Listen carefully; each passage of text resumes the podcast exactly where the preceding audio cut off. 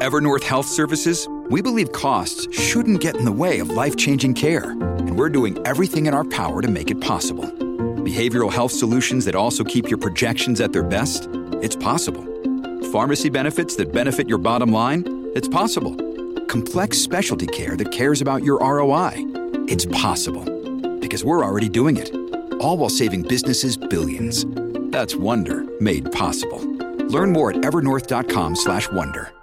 Irony of that song is that it puts a smile on people's face when really it's not supposed to. It's about deep frustration with your job, which, hey, I think a lot of people can understand these days. Our Scott Shentz is with us now. You love your job. I do, yeah. And I'm gonna. I'm gonna go out on a limb and say that you love your job I do. too. I really love it. Right. We're lucky to do what we do, I think. Yes, I try not to talk about that with my kids because I it, that's not going to happen for everybody. And Yeah. that's the sad state of affairs is that a lot of people go to work every day and they don't like their job. Right. And we also, I don't think, want our employer to know that we love our job because we want them to live in a state of fear that, you know, anything could happen. They don't and care, they, Scott. they need to retain us. they need to retain anything could happen, Simi. Sure, okay, sure. as is demonstrated by uh, this survey that just came out from EY that discovered that 34% of Canadians are willing to leave their job sometime in the next year. That's how open they are. That's more than a third. That like I thought that number was really high,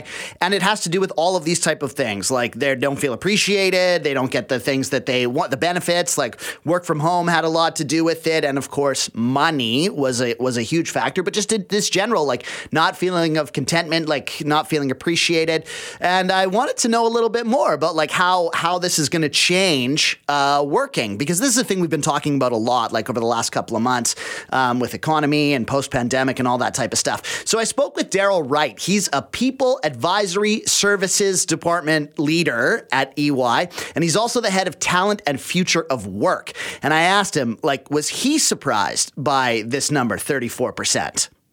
Scott, it's not surprising only because we've got a series of data that we've been looking at from 2020 when we started a series of surveys, which we which we called Work Reimagined, because you could see that coming out of COVID, that employers and employees were seeing things through a totally different lens, um, and and certainly as as early as April 2022, and in fact in November 21, when we released our data, then we could see that there was a there was a bit of a disconnect happening around how people identified with their jobs, um, and there was a shift that was happening there. And certainly in in April 2022, um, just short of 50% were willing to leave their jobs in in the next 12 months, and and, and a similar, if not lower result, but still startling that, that that there is a willingness to kind of shift jobs uh, within the next 12 months.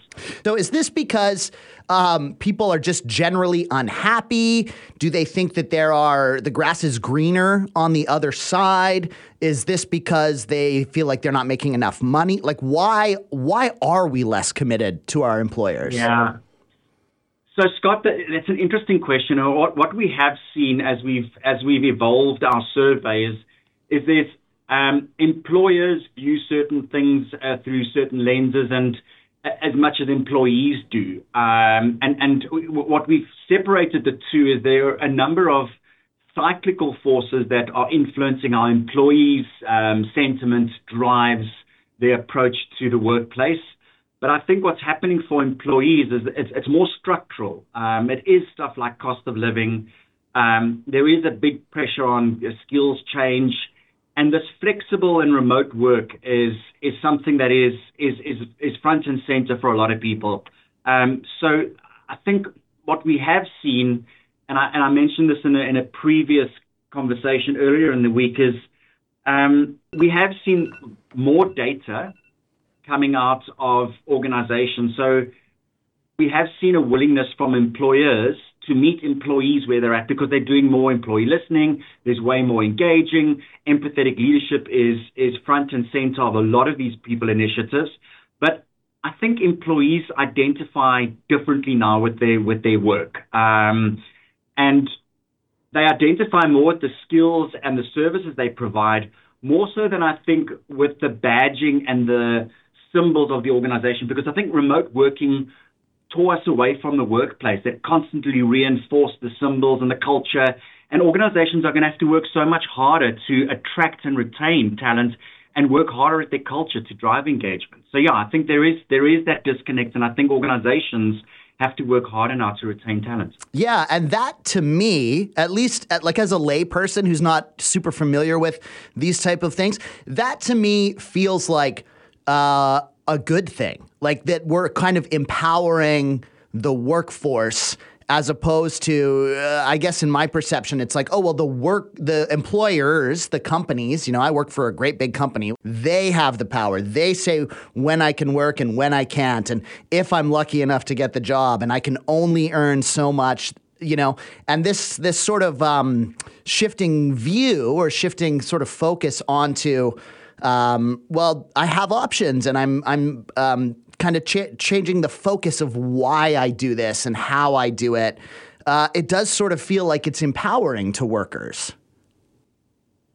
Absolutely, and I do think um, you know I we we've seen in uh, the Great Resignation maybe that was a, a US based thing, but certainly in Canada there was a lot of shifting of the deck chairs as you know people either got constrained for all the structural forces I mentioned earlier on, and they and they sought different opportunities, and a lot of it, and the study does reveal that um, wages and salary is still the number one reason why uh, people are willing to leave and and and, and make the shift because um, they know the value of their of um, of the experience because it is still a a um, skill. You know, it, it, it's it's a constrained labor market. People know what their value is, and uh, they're willing to leverage that. So it is it is more empowering for employees, and it just puts the onus on the employer to make sure that their their retention and attraction programs are hyper focused and and and and it's and it's taking into cognizance the data that they have. And uh, I think it's important that they listen to to what the data is telling them. So you think this number will get uh, better for employees and employers, or do you think that they're going we're going to see like um, uh, it, it, getting worse, like more people becoming less committed to their jobs? Is that thirty four percent going to be higher?